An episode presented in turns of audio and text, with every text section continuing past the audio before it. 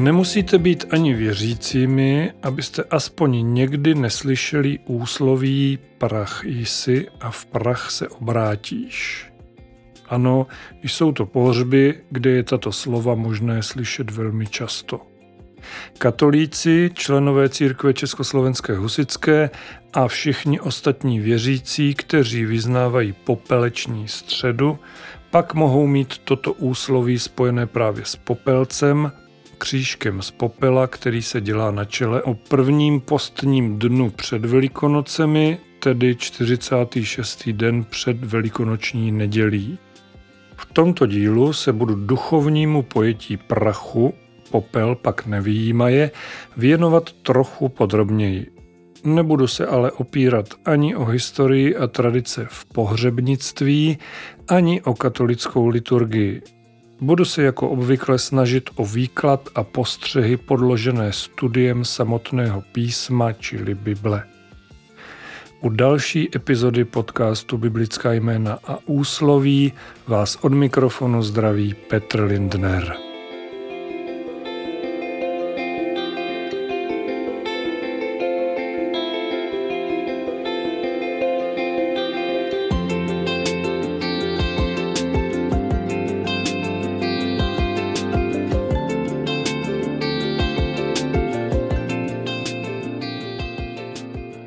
Kde se úsloví prach jsi a v prach se obrátíš v Bibli vzalo, to určitě všichni naši posluchači ví.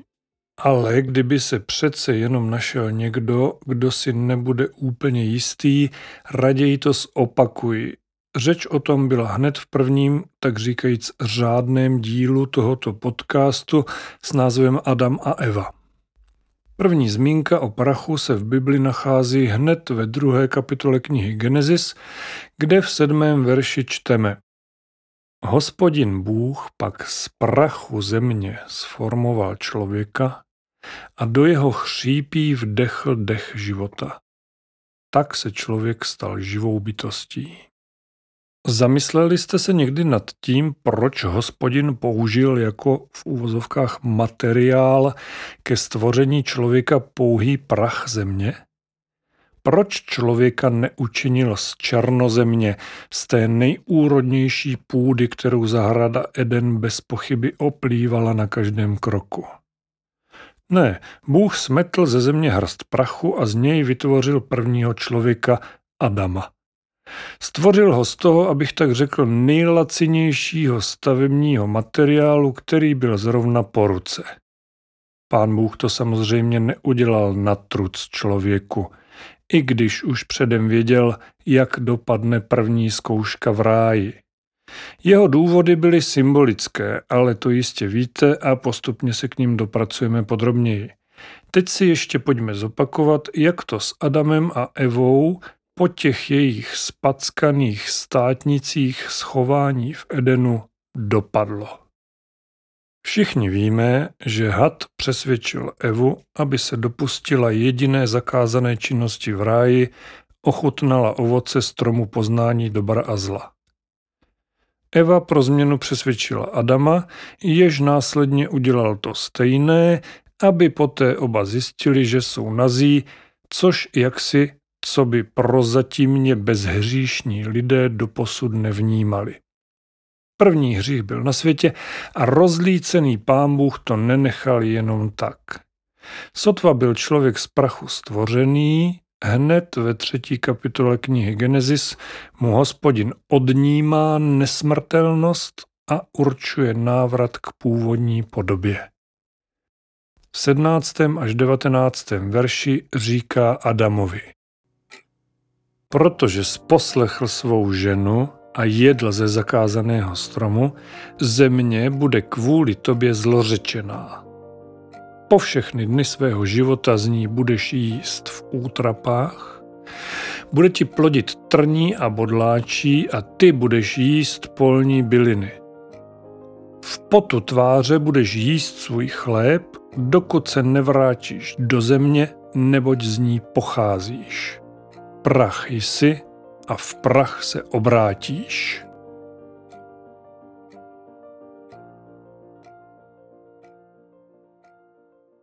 Adam s Evou si po stvoření světa mohli žít v ráji doslova jako v ráji. A to tak, že na furt. Hned prvním hříchem si však zajistili smrtelnost, kterou jsme pak zdědili my všichni potomci prvních lidí na zemi. Všimněte si, že v tomto případě stvořitel reagoval okamžitě, hned po prvním pochybení. Nečekal zvarovně zdviženým prstem na to, až se bude prohřešek opakovat. Nebylo to jako v tom přísloví o džbánu, se kterým se tak dlouho chodí pro vodu, až se ucho utrhne. V případě prvního hříchu následoval trest okamžitě. Hospodin jasně ukázal svoji svrchovanost, aby si člověk uvědomil, že stvořitele není radno pokoušet. Další příběhy starého zákona sice ukazují, že si to lidé nevzali k srdci dostatečně, ale to už je jiná kapitola. Každopádně člověk má jisté minimálně to, že si nebude moci vyskakovat do nekonečna, že jeho dny jsou sečteny. Tak, jak jsme byli z prachu stvoření, v prach se naše tělesná skořápka promění po smrti. Tečka.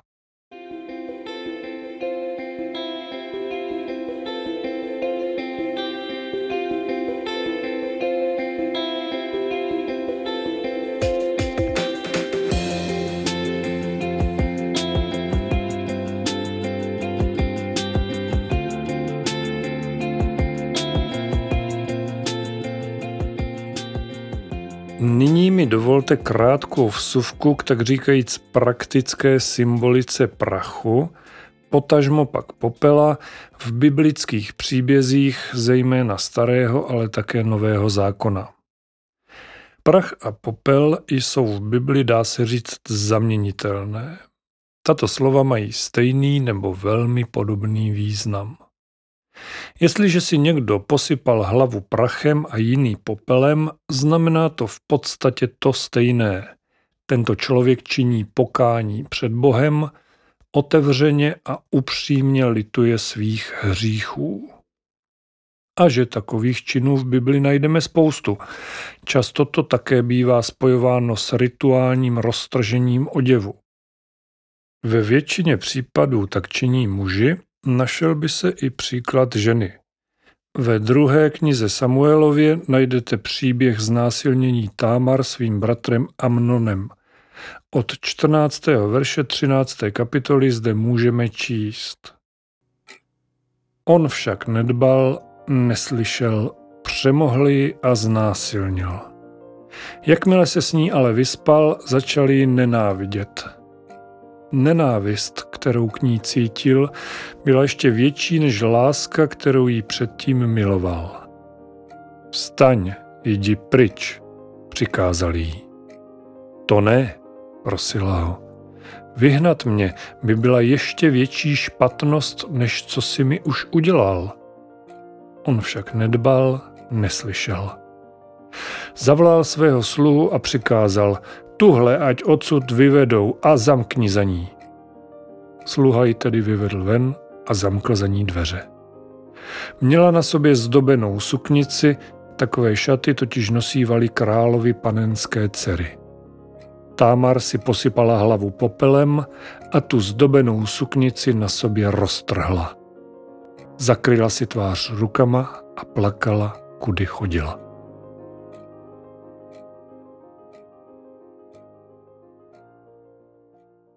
Prach a popel jsou, řečeno ryze prakticky, materiály, které mají v symbolickém významu úzkou spojitost a často také vystupují společně jako nerozlučná dvojice.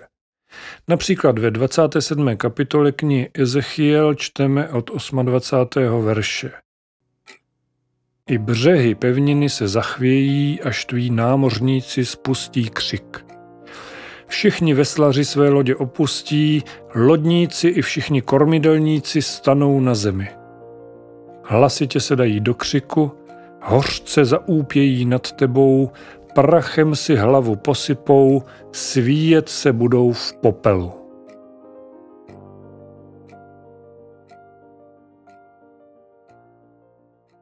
Podobných příběhů bychom našli více, prach a popel jsou zkrátka taková biblická synonyma. Nicméně úsloví prach jsi a v prach se obrátíš bych se rád věnoval v tomto dílu ještě podrobněji. Vrátíme-li se od tak říkajíc obecného či symbolického vnímání prachu a popela v Bibli k dalším případům konkrétního podobenství, pak bych rád zmínil tři příklady. Pro ukázku jakési klasiky bych se nebál navštívit knihu Job. Ta je ostatně sama o sobě v přeneseném slova smyslu plná prachu a popela. Nedělal jsem exaktní výzkum, ale výskyt těchto slov právě v knize Job podle mého názoru přesahuje všechny ostatní biblické knihy. Nicméně, já chci zmínit jenom jedno konkrétní Jobovo prohlášení, které vyšlo z jeho úst na adresu hospodina. V osmém a devátém verši desáté kapitoly vyřkne Job dvě věty, přesněji otázky. Tvé ruce mne hnětly a tvořily, teď ses obrátil a chceš mě zahubit? Vzpomeň si, že si mne z hlíny vytvořil, to mě chceš znovu na prach obrátit?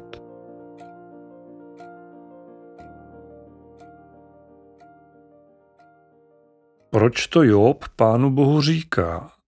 Zde je třeba znát alespoň rámcově obsah knihy Job.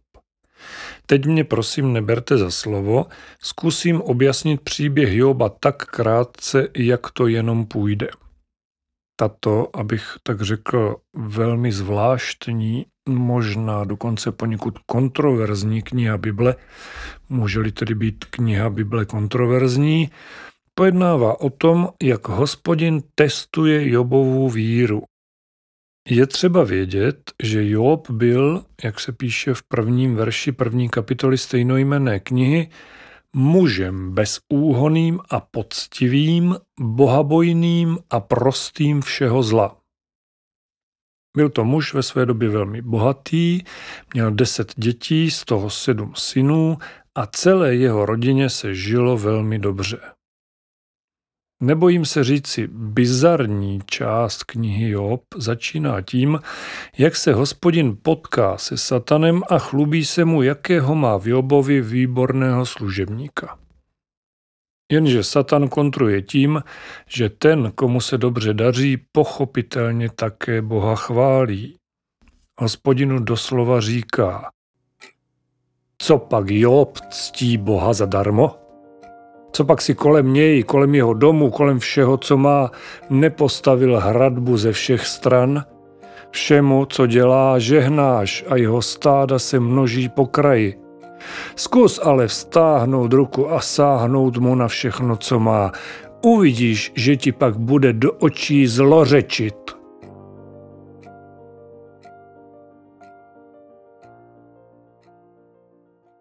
V zápětí se roztáčí nekonečný kolotoč Jobova trápení, které na něj Satan, dlužno dodat s božím svolením, sesílá. Job přijde o všechno, dokonce i o své děti. Je to skutečně šílená zkouška víry, ale Job v ní nakonec obstojí. Nezlořečí Bohu, jak mu to radila jeho manželka, když poté, co ho Satan ranil od hlavy až k patě hroznými vředy, seděl, ejhle, v popelu a škrábal se střepem. V desátém verši druhé kapitoly Job své ženě říká Mluvíš jako nějaká hloupá ženská, odpověděl jí. Budeme snad od Boha přijímat jen dobré a zlé, ne? V tom ve všem Job ani jediným slovem nezhřešil.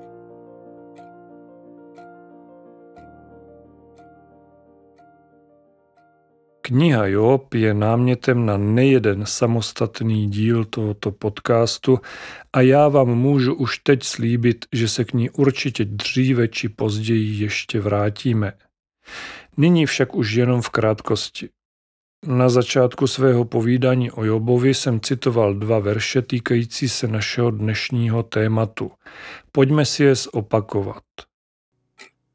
Tvé ruce mne hnětly a tvořily, teď ses obrátil a chceš mne zahubit? Vzpomeň si, že jsi mne z hlíny vytvořil, to mě chceš znovu na prach obrátit?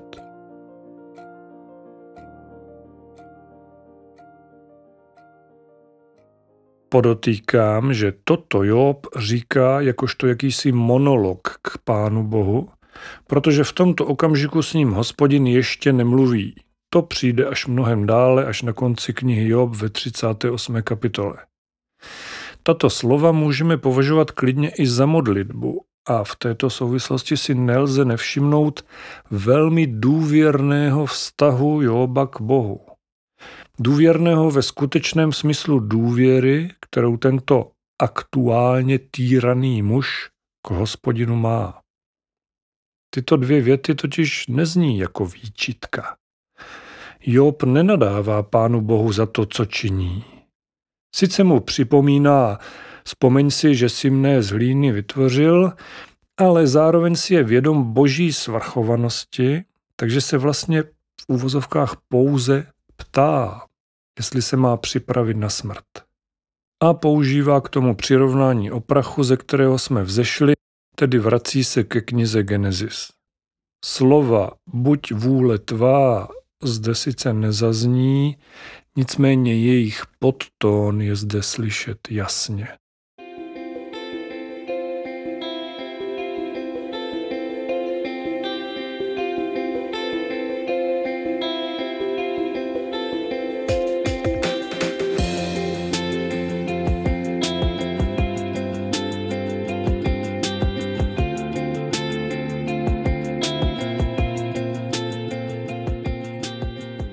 Zatímco starozákonní Job použil úsloví o obrácení se k prachu de facto klasicky, možná prakticky nebo také třeba ve smyslu jazykovém, dalším příkladem se už ve významu tohoto úsloví dostáváme dál. A já to řeknu rovnou, k pomíjivosti lidského bytí. I když o té už vlastně byla řeč v souvislosti s prvním hříchem – s úslovím prach jsi a v prach se obrátíš si nyní onu pomíjivost bytí propojíme pomocí 90. žalmu. Tento žalm přečtu z českého studijního překladu. Modlitba Mojžíše, muže božího. Panovníku, ty zbýval naším příbytkem od pokolení do pokolení. Dříve, než se zrodily hory, než si zrodil zemi a celý svět, od věků na věky jsi ty, Bože. Vracíš člověka k prachu a říkáš, vraťte se, synové Adamovi. Vždyť tisíc let je v tvých očích jako včerejší den, který pominul, či jako noční hlídka. Odplavuješ je, jsou jako spánek z rána, vadnou jako tráva z rána rozkvétá, mění se, k večeru vadne a usychá. To pro tvůj hněv chřadneme a děsíme se před tvým rozlícením. Kladeš si před sebe naše nepravosti a to, co skrýváme do světla své tváře. A tak všechny naše dny míjejí pro tvé rozhořčení, naše léta hasnou jako povzdech. Časy našich let je jich 70 a je-li člověk při síle 80. A jejich píchou je jen trápení a nepravost. Proto rychle pomíjejí a my odlétáme. Kdo zná sílu tvého hněvu a tvé rozhořčení podle bázně před tebou? Počítat naše dny, o tom nás pouč a uvedeme do srdce moudrost. Obrať se, hospodine, jak dlouho ještě? Slituj se nad svými otroky. Nasyť nás z rána svým milosrdenstvím, abychom mohli jásat a radovat se po všechny své dny. Daruj nám radost podle dnů, kdy s nás pokořoval, podle let, kdy jsme viděli zlo. Ukaž svým otrokům své dílo a svou nádheru na jejich synech kéž je nad námi vlídnost panovníka, našeho Boha. Upevni nám dílo našich rukou, ano, upevni dílo našich rukou.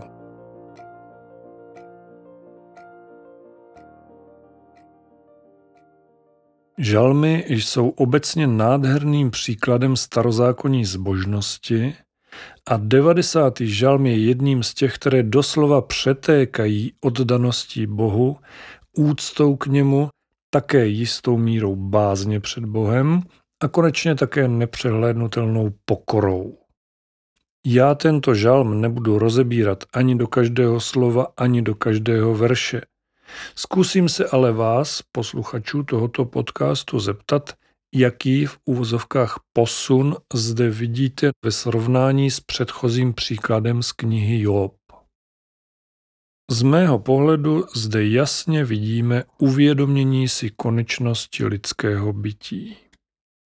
První připomenutí je hned na začátku, kde se ve třetím verši říká Vracíš člověka k prachu a říkáš, vraťte se synové Adamovi.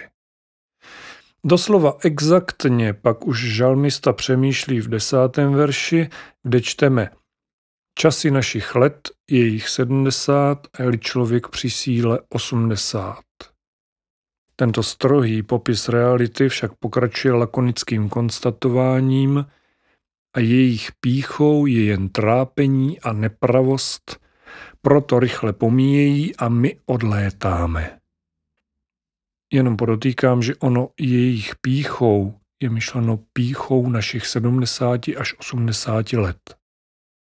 I když to tak z předchozí citace nevypadá, onen 70 až 80 lety ohraničený čas lidského bytí v tomto žalmu není naplněný úplnou prázdnotou, nýbrž je zde cítit i naděje. O té nás ubezpečují verše v závěru žalmu. Vlastně jsou to verše následující hned za zmíněnou pomíjivostí. Na druhou stranu je ale zřejmé, že naděje je zde přítomná spíše tak trochu pouze v náznacích, ve snaze jenom nelamentovat na lidský úděl, takže návrat k prachu, zvolání vraťte se synové Adamovi, dostává lehce nahořklou příchuť marnosti.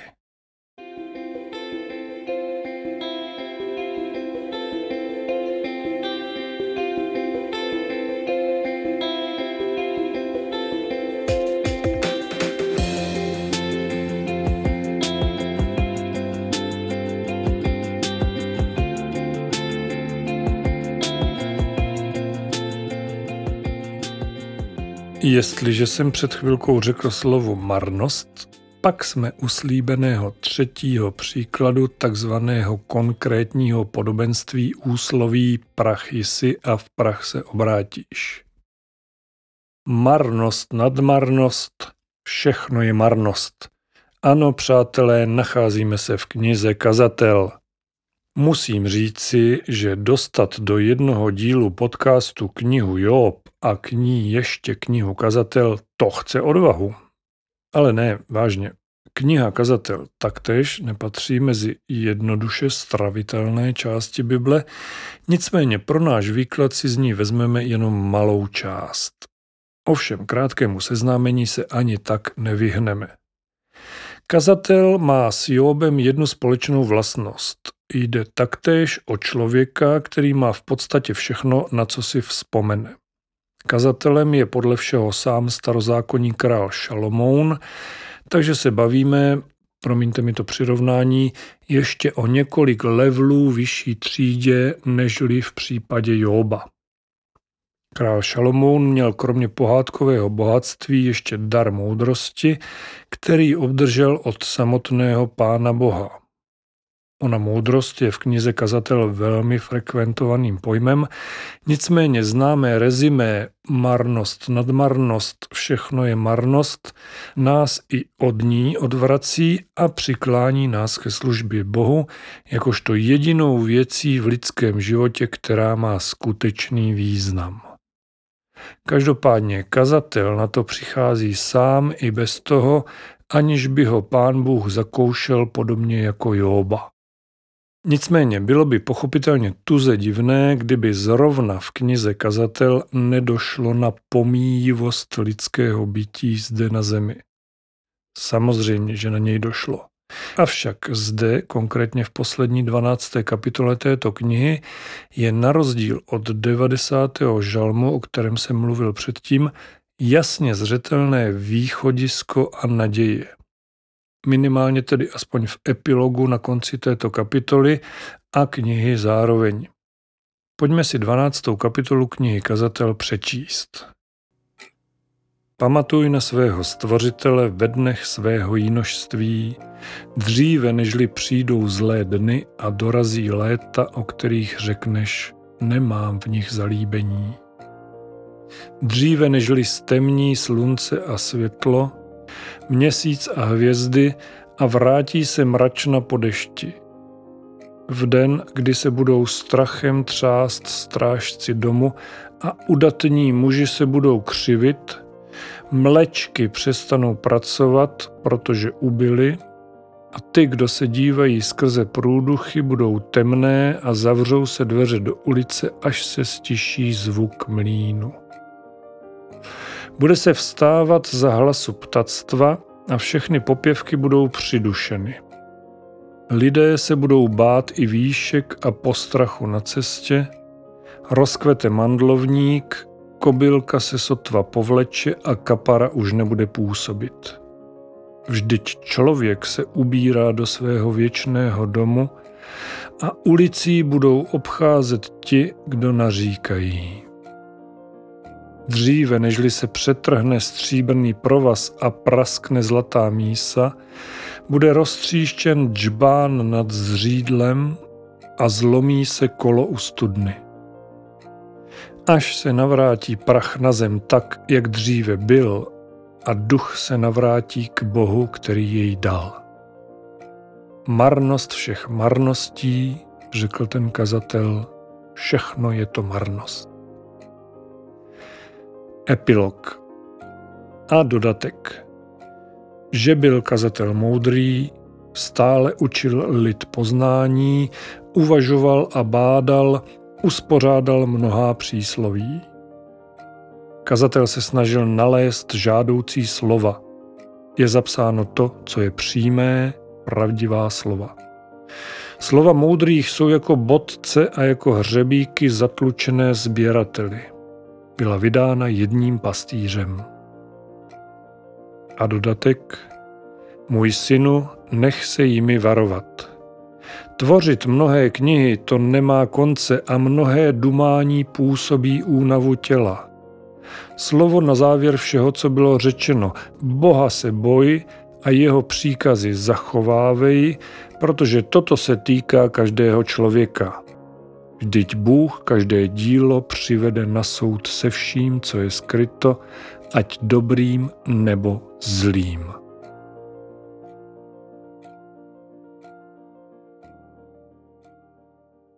Čistě teoreticky by právě teď mohl tento díl podcastu Biblická jména a úsloví skončit.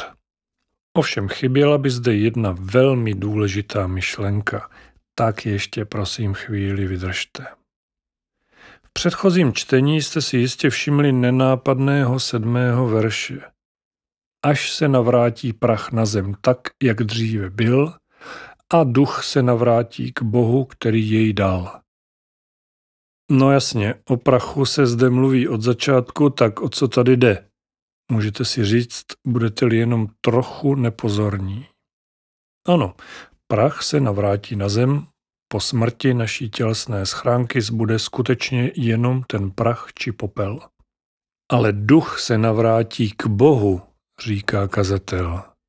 To je předzvěst vzkříšení, věčného života, nit vedoucí k Ježíši, který musel zemřít proto, aby my všichni, kteří vyznáváme jeho jméno a nosíme ho ve svém srdci, jsme měli život věčný.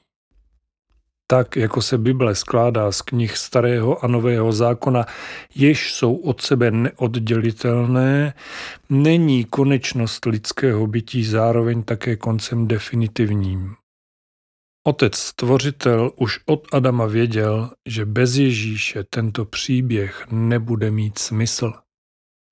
V Ježíši Kristu je podstata křesťanství a úsloví prachy si a v prach se obrátíš do něj patří úplně stejně jako naděje na věčný život.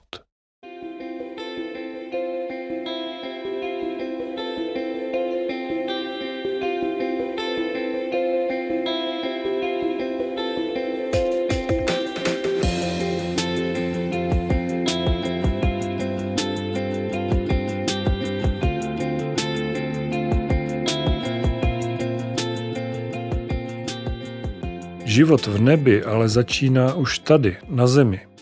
Už v těch 70 nebo 80 letech, které nám byly svěřeny podle Žalmu 90, musíme budovat Boží království. Nezabývat se marnostmi, jak říká král Šalomún alias kazatel, nýbrž slovy 13. verše poslední kapitoly stejnojmené knihy, která nyní přečtu ze staročeského překladu Bible Kralické suma všeho, což si slyšel.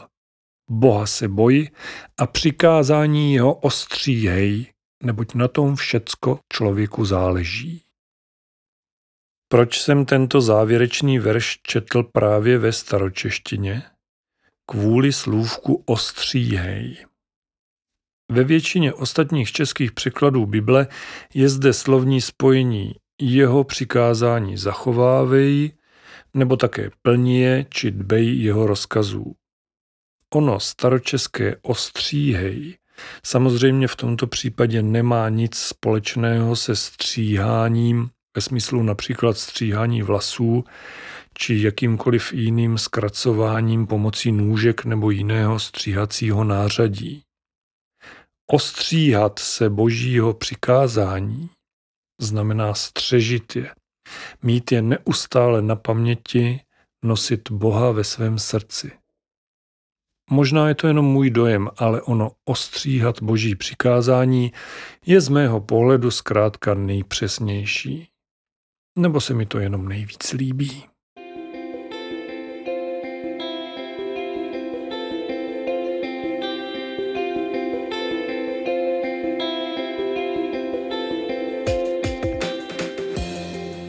No a to už je zpovídání na téma prach si a v prach se obrátíš všechno. Věřím, že se mi aspoň trochu podařilo vysvětlit, že toto úsloví není jenom o konečnosti lidského žití zde na zemi, o bezvýchodnosti nebo dokonce marnosti, jak je nám někdy předkládáno že je v něm sice trochu ukrytá, ale přesto přítomná naděje na věčný život v Ježíši Kristu, naděje k naplnění podstaty křesťanství. To už nezní tak pohřebně, jak to zprvu vypadalo. Co říkáte?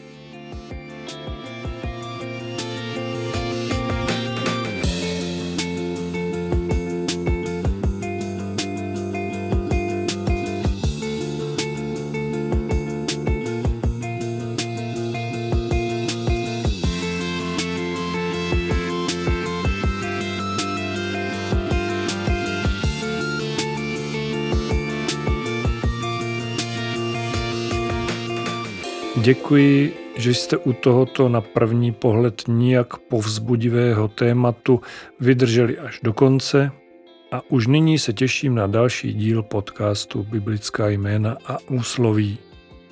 Mějte se moc pěkně, buďte požehnaní a buďte s Bohem.